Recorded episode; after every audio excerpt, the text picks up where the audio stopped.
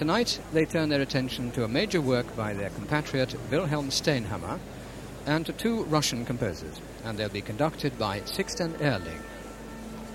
To begin, we'll hear the first performance in this country of Stenhammar's Symphony No. 2 in G minor, and that'll take us up to the interval. And then in part two, at about 8.35, Shura Cherkassky will be the soloist in Tchaikovsky's Piano Concerto No. 1 in B-flat minor. And we'll hear music from Prokofiev's Romeo and Juliet to complete the concert. Robert Layton is one of the leading British authorities on Swedish music. And in tonight's printed program book, he says that without question, Wilhelm Stenhammar is the most important Swedish composer after Berwald. He occupies a place in Swedish music not dissimilar to that of Elgar in England. Stenhammar was born in Stockholm in 1871 and studied there and later in Berlin, where he made a name for himself as a pianist. In his 30s, he became active as a conductor and worked at the Royal Opera in Stockholm and later with the Gothenburg Symphony Orchestra. Inevitably, his conducting career meant that his mature output as a composer was fairly modest, but he did write two substantial symphonies. The second of them, the G minor, was finished in 1915. Of the four movements, the first is energetic and reflects the composer's enthusiasm for Swedish folk music. The slow movement with its processional character comes second, and then there's the scherzo, followed by an extended finale. Stenhammar was a close friend of both Nielsen and Sibelius, and in a letter to Nielsen in 1907 he wrote, I know that you have always striven successfully to remain free of Wagner's influence, and I'm more and more convinced that this is the only way for us Northerners to create a style of our own. And of this symphony, he said he tried to compose sober and honest music, free from frills. And that applause greeted the leader of the Swedish Radio Symphony Orchestra, Bernt Lysell. And following him onto the platform is the conductor, Sixten Ehrling. And we're ready to begin the con with this performance of the Symphony Number no. 2 in G minor by Wilhelm Stenhammar.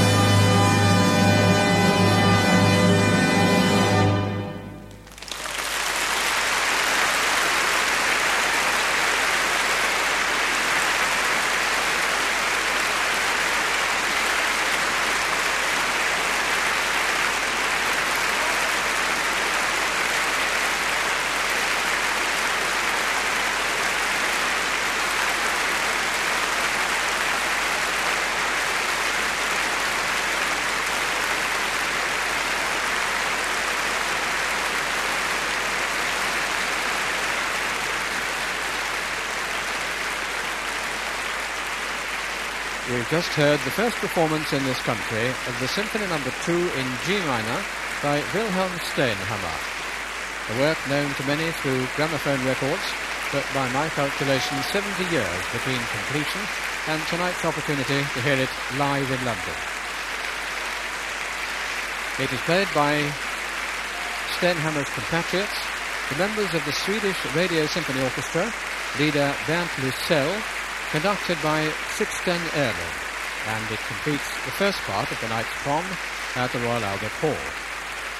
Doubtless, behind the platform here, Shura Cherkassky is warming up his appearance as the soloist in Tchaikovsky's first piano concerto, and the orchestral librarian will be standing by to check the scores not only for that, but for the excerpts from Prokofiev's Romeo and Juliet we'll also be hearing in part two. And I hope you'll be with us again after the interval.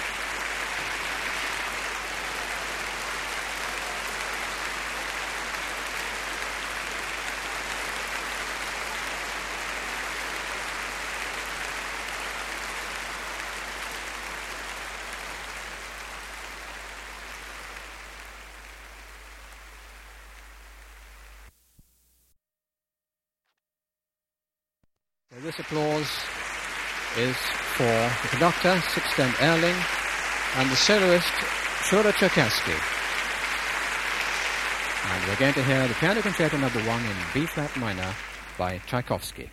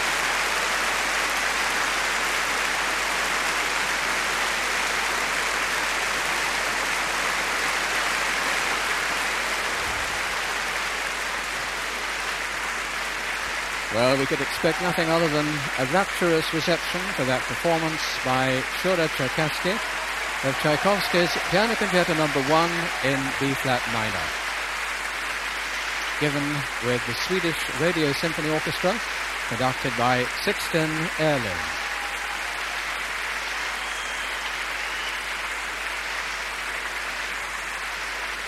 I noticed that uh, Shura Cherkassky was described in the week's listener guide as the diminutive keyboard wizard, and uh, we must surely go along with that.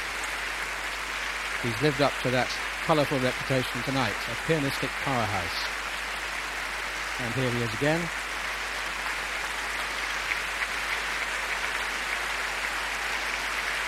Bringing Sixten Ehrling with him.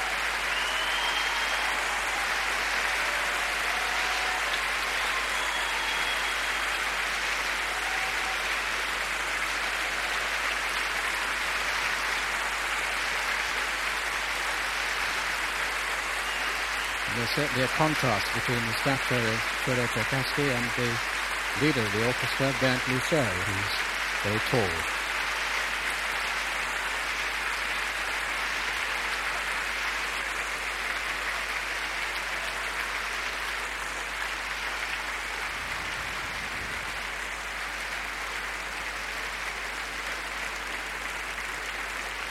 Yes, they're going to invite him back to the platform once more.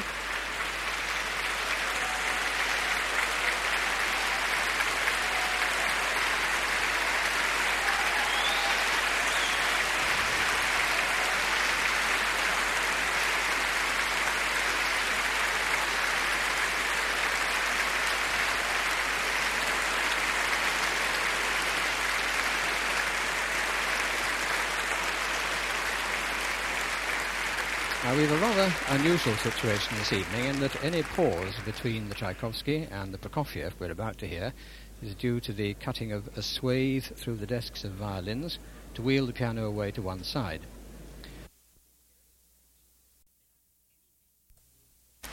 Everybody's back in their places.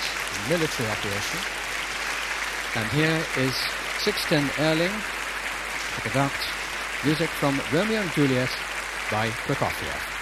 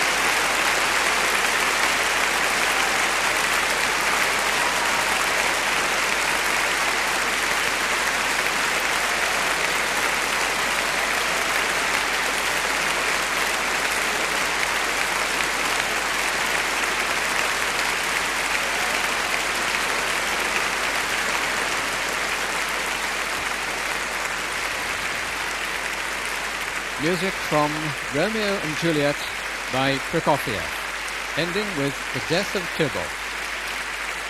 It is played as the final work in their two appearances at the Proms 1985 by the Swedish Radio Symphony Orchestra, leader Bernt Lysell, conducted by Sixten Ehrling.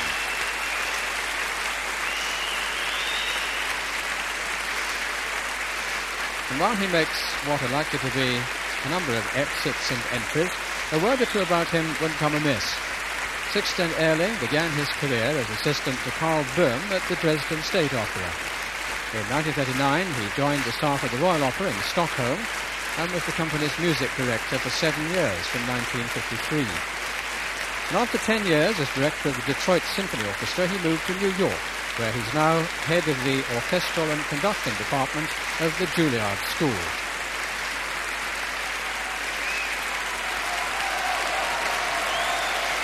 He's returned to the platform, returned to the rostrum, and is waking the orchestra up again.